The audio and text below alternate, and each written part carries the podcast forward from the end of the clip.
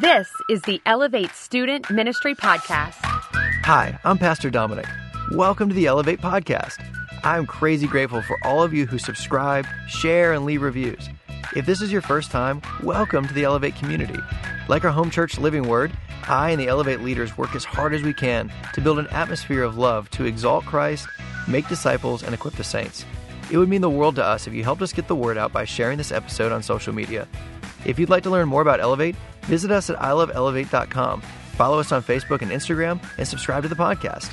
Thank you for everything you do, which brings faith, hope, and love to the world around you. We are starting James chapter 4 tonight, and I'm just going to jump right in because it is beautiful and amazing. And in Jesus' name, it is going to touch our hearts. So, James, he was the little half brother of Jesus Christ, as in, grew up in the same house, watched the lifestyle, listened to the words of Jesus. That's amazing. Whenever Jesus died and resurrected, James gave his life completely to the ministry. And when Paul and Barnabas and Apollos and all the other disciples are going out and they're planting churches outside of Jerusalem, James stayed there and founded kind of the Church of Jerusalem, the mother church that was sending these apostles into the rest of the world. So he had a huge responsibility. He writes his letter to the churches outside of his own church. And his letter that circulated all around the Mediterranean has three major themes that turn up over and over and over again. They are keep your mouth in check, keep your hands busy with serving, and what? Keep yourself holy before God. I remember when I was a kid, I used to have this fish tank. And it would glow in the middle of the night. It was cool. I had all sorts of different color fish. I had fish that like stuck themselves to the wall, little suction cups and stuff. And periodically, actually not nearly often enough, I would need to clean this bad boy. And so what I had is it was called like a fish tank vacuum or something. It's not high tech at all. It's basically a clear cylinder with a little screen in it, a rubber tube that runs out. You put it in the bucket, you siphon and put the and send the water into the bucket and you stuff this cylinder down into the rock, right? Now, from the top, the rock just looked a little grimy. But you jam that cylinder down into the rock, and it starts sucking and circulating that rock up into the cylinder. And all of a sudden, you see this black, cloudy fish poop junk fill up the tank and go up into the cylinder. The rock would cycle down clean, and that nastiness would come out the tube. And you jam it down into another place, and it would suck it up, and just everything would be disgusting. I mean, seriously, black fish poo was everywhere. So often, that's what the Holy Spirit does in us. He comes as the Spirit of holiness with his fish tank vacuum, and we look pretty good on the outsides. Yeah, we, we may not look pristine, but he starts peeling back the layers of our heart, and there's a whole lot in there that we really didn't want exposed, that we've done a really good job at hiding and covering up. To begin our scripture tonight, before we jump into chapter 4, we need to recap the end of chapter 3 because James is kind of like winding up for chapter 4. We're going to read the last few verses. It's James 3 13 through 18. He opens up with a question Who is wise and understanding among you? By his good conduct, let him show his works, his actions, his lifestyle in the meekness of wisdom. But if you have bitter jealousy and selfish ambition in your hearts, do not be bo- do not boast and be false to the truth. Like if you have this jealousy and selfishness in your hearts, don't even try to put on a front. This is not the wisdom that comes down from above, but it is earthly, unspiritual, demonic. For where jealousy and selfish ambition exist, there will be disorder in every vile practice. But the wisdom from above is first pure, then peaceable, gentle, open to reason, full of mercy and good fruits, impartial and sincere, and a harvest of righteousness, as in what you're receiving back, a harvest, what you get back of righteousness is sown what you plant in peace by those who make peace. So he's saying, look, if you want to reap righteousness, you have to sow seeds of peace. And what you're needing in your churches right now is you're needing peacemakers. I don't know about you, but I'm like, what's going on in the churches that James is having to hit this pretty hard? He's saying, like, what's going on in your churches is jealousy and selfishness, and some peacemakers better step up, or your righteousness is going to be compromised. So, what is going on here? So, let's pick up in chapter 4. James is going to spend the next five verses dealing with the condition of our hearts, and it's actually the condition of the churches. And it's a little scary how close it is to the churches today. If you've been in one or multiple churches, you've seen this happen. Verse 1 What causes quarrels and what causes fights among you? Is it not this, that your passions are at war within you? So, what's going on in the churches? Quarreling, fighting, division, animosity, dissension is happening inside the churches, inside God's body with, with God's people. Backbiting. This is crazy. And he makes this phrase your passions are at war within you. This is a, concept that Paul brings up, and it's in some of the, the best verses that like give me a, a comfort because it's like, good, I'm not alone in this. We're going to go to Romans 7:15 for just a couple minutes, and I'm going to skip around a little bit just for, for time's sake. 7, verse 15. For I do not understand my own actions. Oh, thank you, Paul. For I do not do what I want, but I do the very thing I hate. Let's jump to verse 18.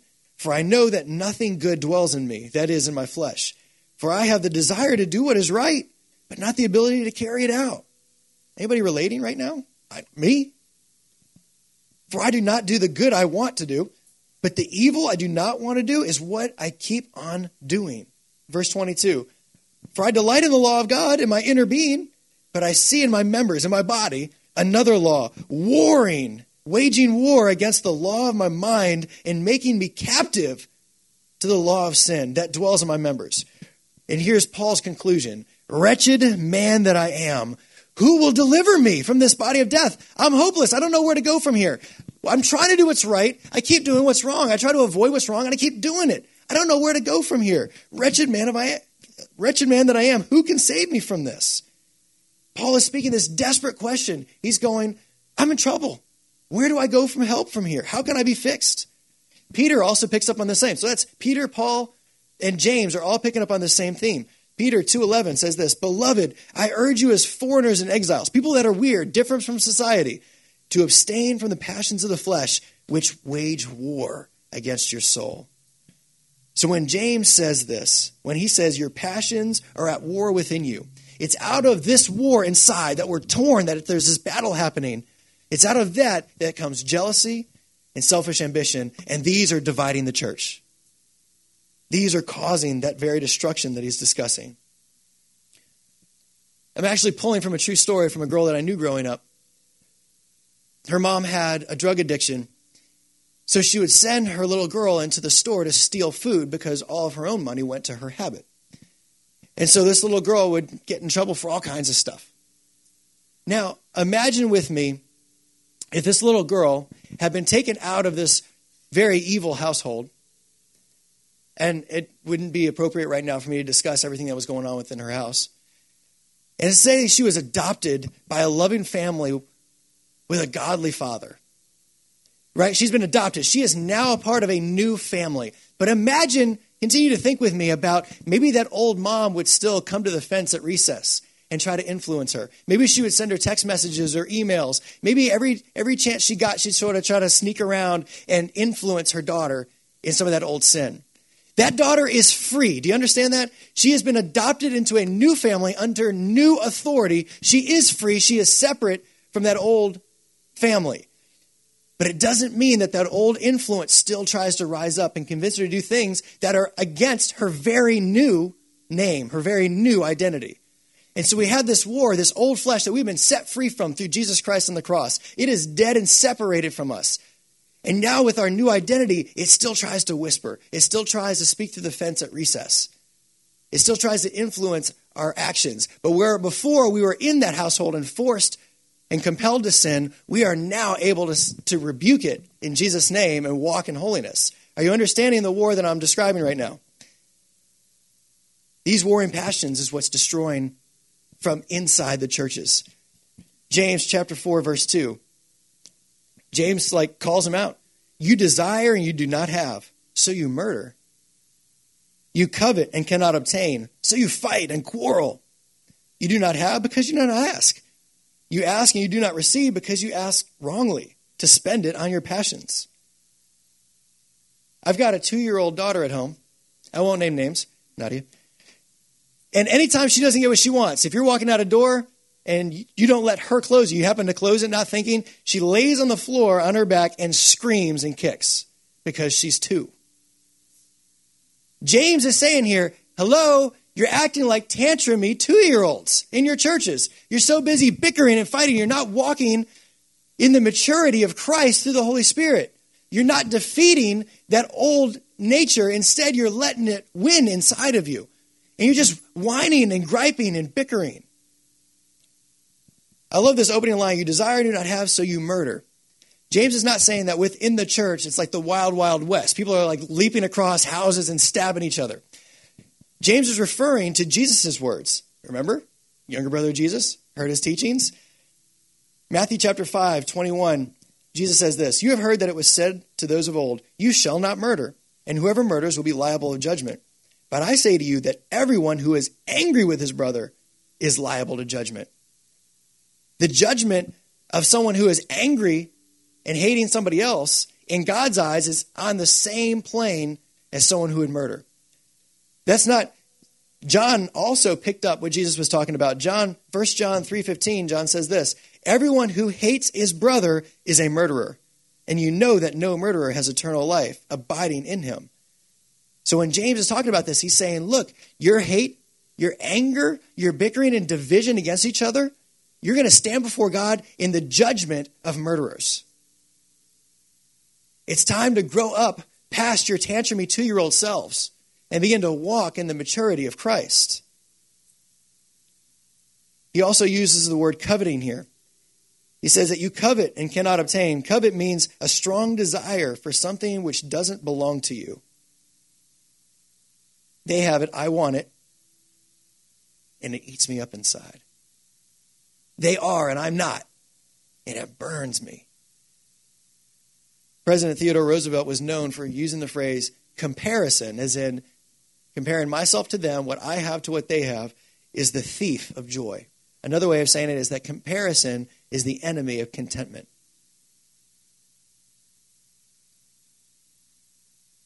Consider this when you compare yourself to someone else, you always lose. Always. Because either you put yourself above them, I'm doing better than them, I have more than them, and you are now in pride, or you come to the conclusion that you don't have what they have, you're not as good as them, and now what? Now you're insecure. Now you've lost. Now you're coveting. Comparison is the enemy of contentment. Let's keep going. James 4, just the first sentence, 4 verse 4. This is what he has to say to them. The churches, godly people, you adulterous people. Is he accusing them of having extramarital affairs inside the churches? Maybe. But he's actually referring to an Old Testament theme that is pervasive throughout all the prophets. It's like almost every prophet touches on this theme. The best way that I could sum it up is that God sees his people as being in covenant with them, in love with them, in the same way that we see as a marital covenant. And when his people worship idols, when his people elevate everything else but him, it is as if they have broken covenant in the same way as a husband and a wife betraying their spouse and committing adultery. Every prophet touches on this. I'll just read Isaiah 57 7. You have committed adultery on, on every high mountain. There you have worshiped idols and have been unfaithful to me. That's God's perspective. Every time you elevate a sport over Jesus, every time you elevate this game or your lifestyle or your sin, Every time something else takes a higher seat, sits on the throne of your heart instead of Jesus Christ, we are, in God's eyes, betraying him in adultery. Now, do they have stone idols sitting in the middle of their house churches? No, that's not what's going on. So, what are they worshiping? Let's continue that verse. Do you not know that friendship with the world is enmity? Enmity means strife, hate, opposition, hostility. Do you not know that friendship with the world is hostility with God? Therefore, whoever wishes to be a friend of the world makes himself an enemy of God. James is not pulling punches. He's not candy coating anything. He is throwing down here. He has got to communicate an important theme, an important critical juncture in their lives that is either going to destroy the church or they'll be able to grow beyond it. They are worshiping the world and the culture and the society, trying to blend in, trying to walk the fence. And just like last week, we talked about how our mouth, we couldn't fill our mouth with both righteousness and godliness, or both unrighteousness and with godliness. Our lifestyles have to be the same way. We can't both try to appease the world and try to look like the world and try to worship the world and at the same time call ourselves a godly people. We can't walk the fence. Remember? The devil owns the fence. There is no foot in both camps. Now, this is not James saying that you're only allowed to be friends with Christian people. That's not what he's saying at all. How can we be salt and light in the world if we only stay in our own little bubbles, our little homeschool? Sorry, not insulting homeschoolers. In our little like protected places. Love you, homeschoolers. Christian schools and churches, et cetera, et cetera, et cetera. You get my point. No, no, no. Being friends with people that don't worship God is one of the most beautiful bridges to having a voice in their lives. However, we cannot allow ourselves to be influenced by them. We are called to be holy. That means set apart. We should always be weird to the world. We should always be different and unique from them. So if our friendships end up influencing us, trying to make us like them, trying to make us blend in with them, then that is a friendship that we've got to back out of. Because we have to keep our mouths in check, keep our hands serving, and stay holy before our God. But I do encourage you to reach out to people that don't know Jesus, to reach out to people that are different, because that's being salt and light. Verse 5. I love his sarcasm. Or do you suppose it is to no purpose that the scripture says, get this, he, talking about God, yearns jealously over the spirit that he has made to dwell in us? That's reflecting God's creation of man, and he breathes life into man's nostrils. He puts his spirit into man. Exodus 34 14 says this You shall worship no other God, for the Lord, whose name is jealous, is a jealous God. That's that adultery theme coming up. That in the same way a husband would be jealous of his wandering wife, in the same way that a wife would be jealous of her wandering husband, God is jealous for us and desires us to return to him. And is angry at the things that pull us away and at the sin in our heart. Jealousy means fiercely protective or vigilant for what belongs to you. Anybody in here belong to God? Amen. God is jealous for you. I love this. It's so beautiful. Leviticus 26 12. Don't say Leviticus is boring. God says this I will walk among you and will be your God, and you shall be my people. Do you hear love in that? If love is saying, I choose you and set myself apart for you, listen to what God is saying. I will walk among you. That's a reference to God walking with Adam and Eve in the garden, that personal, intimate relationship. And then he says, I will be yours and you'll be mine. What a beautiful picture of love. James has described the human condition and it's lost. And he's described God's attitude towards it and it's not good. That selfish ambition, that jealousy is dividing God's people. And through our hateful hearts, our choice to worship the world, we make ourselves enemies of God. It's scary. Oh, wretched man that I am, who will save me from this body of death? There's a silly little story. Actually, it's a true story. The bank hired a janitor. And on this particular day, the whole bank was taking off early. They're like, yes, getting home early. It's going to be great. And the janitor also was excited about going home early. So he tried to rush through his work. And this bank had a policy of shredding all of the trash at the end of the day. And unbeknownst to him, the janitor collected up all of the deposits of that day, thousands of deposits, and shredded them. When the bank realized their error, they did two things. You can imagine what the first one was. And after firing this janitor, they hired a team of people, laid out a whole bunch of long desks, and they sat there with shredded checks and shredded deposits and tried to use dates and names and, and businesses to try to put these checks back together again. Can you imagine people's paychecks, businesses, income, your grandma's birthday present, all of this stuff shredded? It made the headlines, and the headlines were three simple words an impossible job. You could never put together all the checks that had been shredded no matter how many people you hire. It is simply impossible. And here's how the little story ends the remorse of the janitor could not change the outcome of his colossal mistake. We are hopeless. O wretched man that I am, who will deliver me from this body of death? And then James lays down a fork in the road. Thank you, Jesus, for forks in the road. And it's so simple. Verse 6 But, and that is a beautiful but. That butt is wearing astronaut pants because that butt is out of this world. I love that butt. But, the most important but in the Bible. But, he gives, don't miss this, sorry if I derailed you with my ridiculousness. Please don't miss this. This is so beautiful. But he gives more grace, period. Here's my sin, and I'm hopeless, but he gives more grace. Is your sin huge? His grace is bigger. Is your sin wide and deep? His sin, his grace is wider and it's deeper. But he gives more grace than your depravity, unrighteousness, sin, wandering, adultery. He gives more grace. Therefore, it says, God opposes the proud, fork in the road, but gives grace to the humble. Who will we be? Will we be the proud that lives in jealousy and selfish ambition, or will we be humble? And if you're in here and you're like, me, pick me, I want to be the humble, teach me. I got good news for you. James is about to go there. Grace, yes, God, I need your grace. I'll take that fork in the road. James gives us the path to grace, and this is God's invitation tonight. Verse 7 Submit yourselves, therefore, to God. Resist the devil, and he'll flee from you. Think of all the tasks that people throughout time have done to try to appease some deity. Think about the massive things that they've done.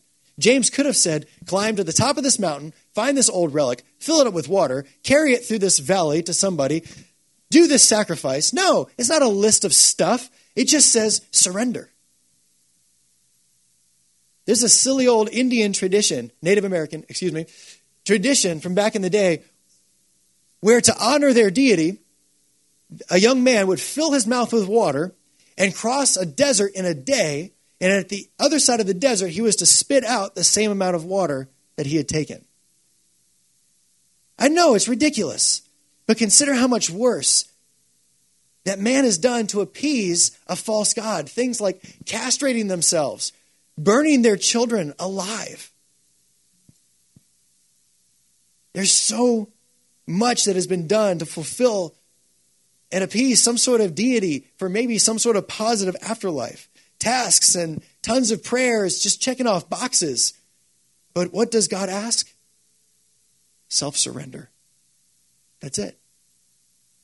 Submit yourselves to God. Because you can check off all the religious things off your to do list. I made it to church, I read my Bible, I did this and I did this, but your heart may never be in it. Submit yourselves to God. Surrender our hearts. Continue, verse 8 draw near to God, and he'll draw near to you. That is earth shattering. That is incredible. Consider that the writers of the Bible actually believe you can get to know God, have relationship with him, grow in the knowledge and familiarity with him. Transcendent creator God. Y'all awake? Because that is critical. Draw near to God, and he will draw near to you. God is saying, if you'll just draw, if you'll just try, I'll make up the distance. If you'll be willing, I'll come all the way. If you'll submit yourself, I'll go to the cross for you. I'll do whatever it takes. If you'll just surrender, He will make up the distance if we're just willing to respond. Let's continue verse 8. Cleanse your hands, you, you sinners, and purify your hearts, you double minded, you people that have a war going on inside of you. Be wretched and mourn and weep. Let your laughter be turned to mourning and your joy to gloom. That doesn't sound so positive. What is, what is James saying here? He's saying, come with repentance, not just apologies. Come with a heart that feels the weight of your sin. Peel off the callousness. It's amazing that once we start dabbling with sin, we become numb to it. Peel off the callousness and feel the crushing pain of our adultery, of our betrayal. The sin that Jesus carried on the cross, become raw to it. Experience that so that we come before God. Verse 10 so we humble ourselves before the Lord. There's a great word. It's Greek. It's called, forgive me if I butcher it, I'm not a Greek major, proskuneo. Proskuneo is where we get the word prostrate. Think about how many times people in the Bible would lay prostrate before God.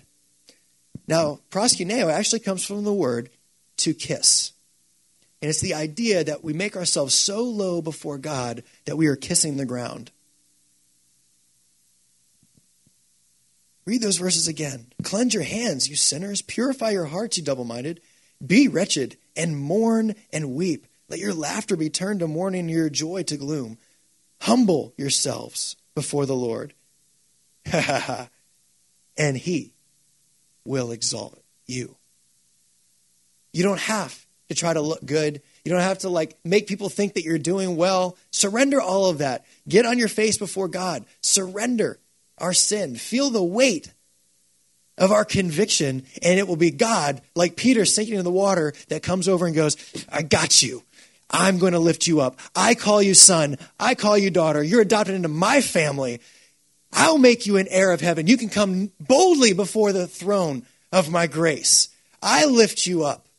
That is the God we serve. That if we're willing to proskuneo before him, he will be the one that lifts us up out of the gutter. Let's keep reading because this is so beautiful. This is Paul again, verse chapter 7, verse 24. And let's keep reading after that. Wretched man that I am. Where do you think Paul is right now? He's proskuneo. He's feeling the weight of his sin. Who will deliver me from this body of death? Thanks be to God through Jesus Christ our Lord. Exclamation mark. So then, I myself serve the law of God with my mind, but with my flesh I serve the law of sin. There is therefore now no condemnation for those who are in Christ Jesus. And get this, for the law of the Spirit of life has set you free from that warring heart, free from that sin, from that broken and evil family that we used to be a part of. We are free in Christ Jesus from the law of that sin and death. Give Jesus a amen and a, a hand because he's awesome. Yeah. I just love him so much. If we will come to him and surrender, if we will come to him in repentance, Jesus has already won the battle. Romans 8:37. Getting tongue-tied because I'm so excited. In all these things, we are more than conquerors through him who loved us. You see, it was the boxer in the ring that was the conqueror. He was the one standing when the bell rang. But when he comes home and gives his prize money to his wife as a gift, she is more than a conqueror. You see, Jesus, he went to battle for us. He died on the cross to win victory. And he gives to the person that can't fight for themselves, for the person that is willing to surrender our hearts. He is willing to say, I've got the prize. I will exalt you. I will lift you up. You are more than a conqueror. Thank you, Jesus. So, James, being James, he gets practical. This has all been real heady, very theological. Hopefully, it's weighed in on our hearts. The Holy Spirit's picking a little bit, but it's just like James that he now gets practical. Where in our lifestyle do you think humility is best shown? Verse 11. But do not speak evil, our mouths. That's where it starts. Our mouths are the steering wheel for the rest of our lives. Do not speak evil against one another, brothers. Remember, there's division in the church. Where is that coming from? People backbiting, people doing this, cutting each other down, gossiping, insulting each other behind each other's backs. This is where a division's coming from. The one who speaks against his brother or judges his brother speaks evil against the law and judges the law. But if you judge the law, you are not a doer. If you're busy doing this, cutting people down, using your mouth for those eight sins that we talked about last week, then you're not even a doer of the law. You've tried to make yourself a judge. There is only one lawgiver and judge, he who is able to both save and destroy. But who are you to judge your neighbor? What law is James referring to? It's the law that he already mentioned back chapter 2 verse 8. If you really fulfill the royal law, the law of the king according to the scripture, and here it is you shall love your neighbor as yourself. What's going to break down division in the church? Loving our neighbor as ourselves. That's the royal law from our king. Let's read that verse again. Do not speak evil against one another, brothers, sisters. The one who speaks against a brother or judges his brother speaks evil against that law. Every time you're doing this, bad mouthing somebody, lying, backbiting, cut downs, gossip,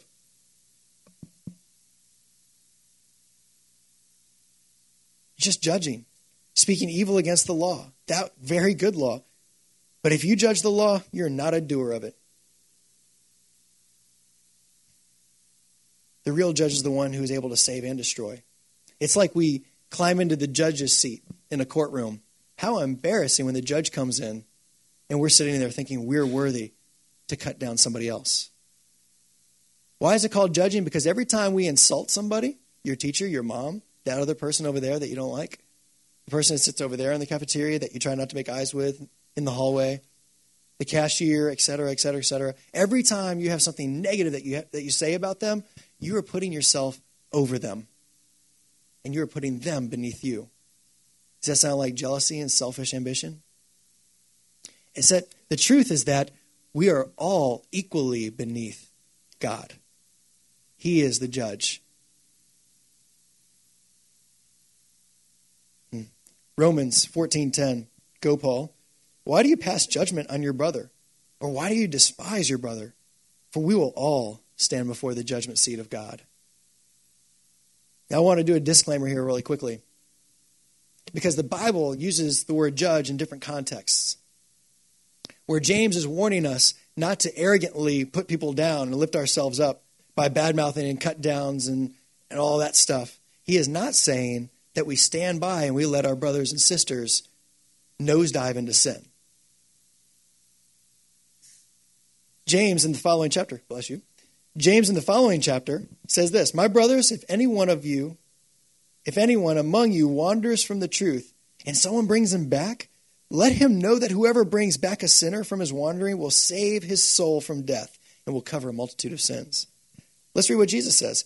Pay attention to yourself. If your brother sins, rebuke him. And if he repents, forgive him. And if he sins against you seven times in a day and turns to you seven times and says, I repent, you must forgive him. We are also held to account, to, to hold accountable each other. It is not love if you watch someone that you care about begin to self destruct and you say nothing because we're not allowed to judge. That's not it at all. We are, we are called by Jesus, by James, to call him out and say, This is unhealthy. This is unrighteous. Come back. So, people that, uh, let's speak to us. So, whenever we are dabbling in our sin and we know it and we're like, You can't judge me, the Bible says not to judge, we need to get our heads on right because they're the people that love us the most. They're willing to risk a friendship to call us out. All right, off my soapbox.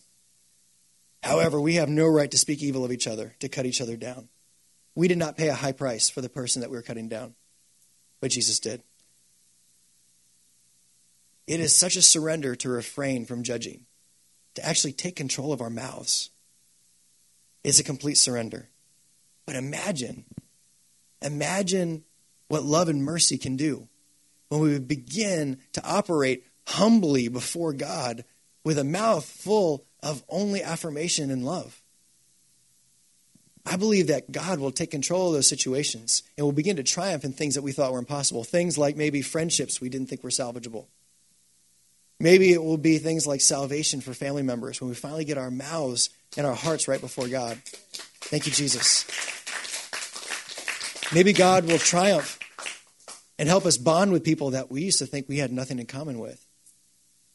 Maybe God will give us favor with our bosses and other employees.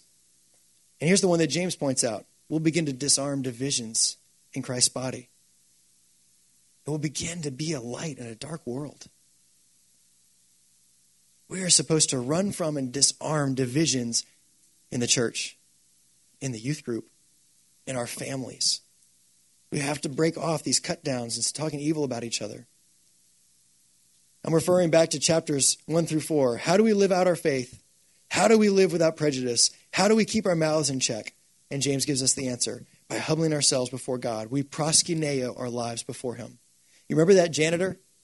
That hopeless, poor janitor? We are all that foolish janitor. We are all hopeless before God. But God can do the impossible. And He doesn't just put the pieces back together, He makes us new creations. Every time we come before Him and go, God, I need your forgiveness. Please, I, I repent. Take me back. He restores us again and again. Oh, another disclaimer. I'm a sinful husband, and it is not rare that I hurt Jackie's feelings in one way or another.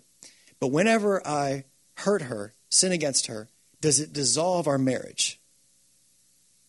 Okay.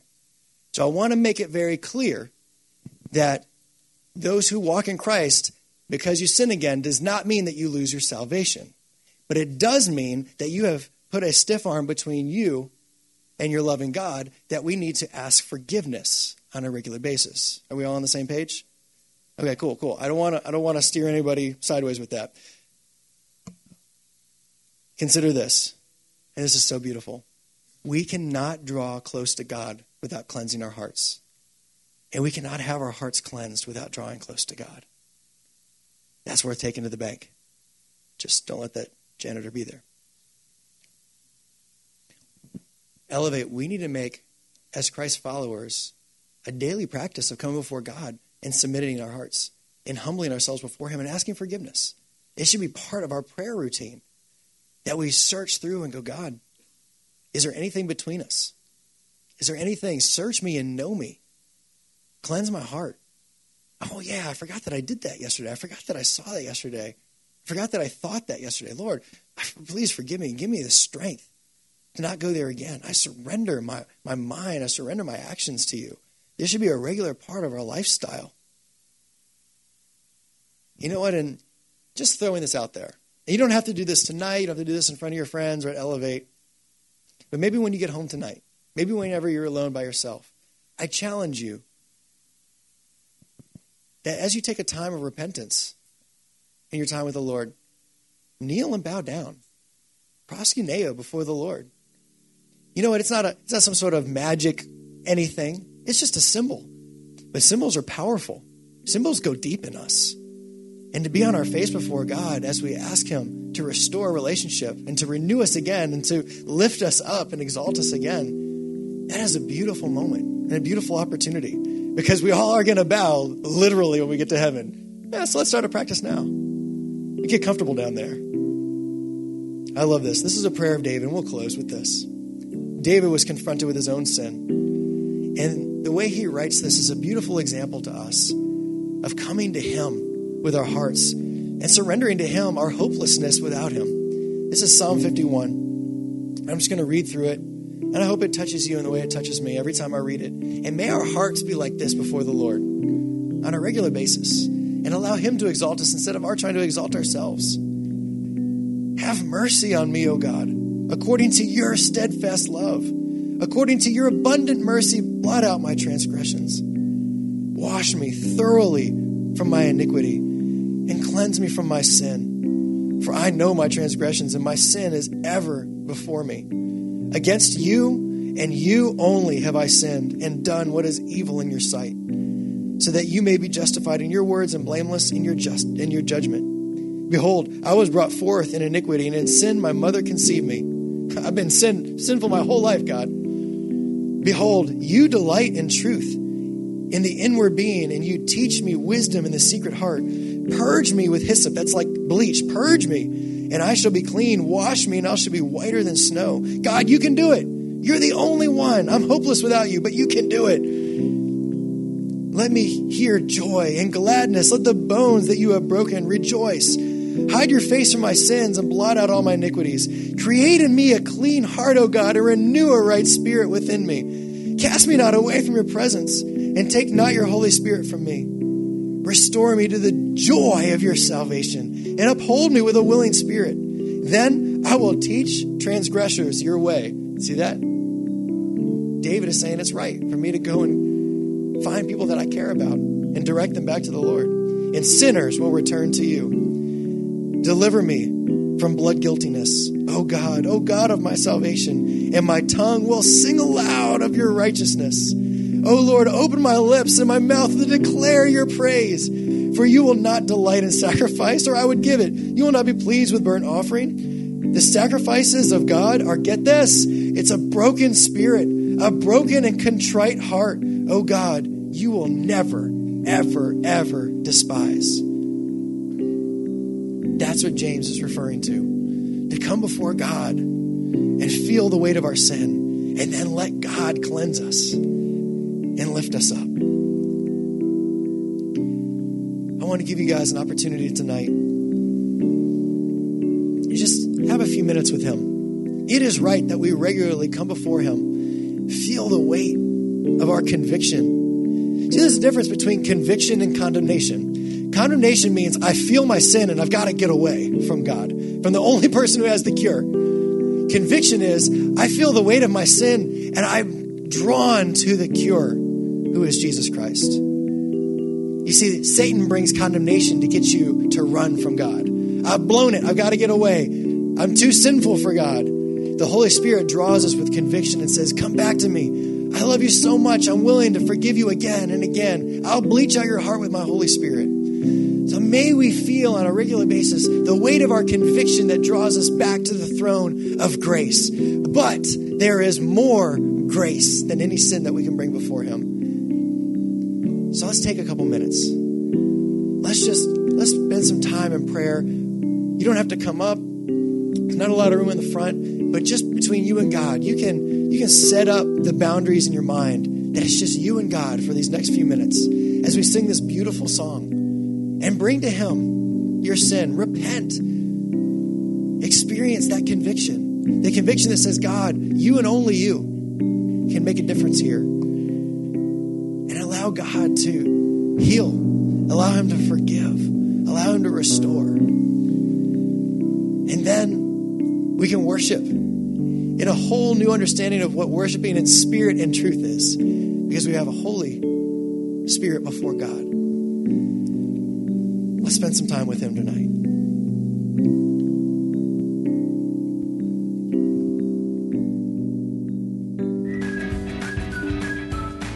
Thank you for listening. Episodes are recorded every Wednesday at Elevate Student Ministry.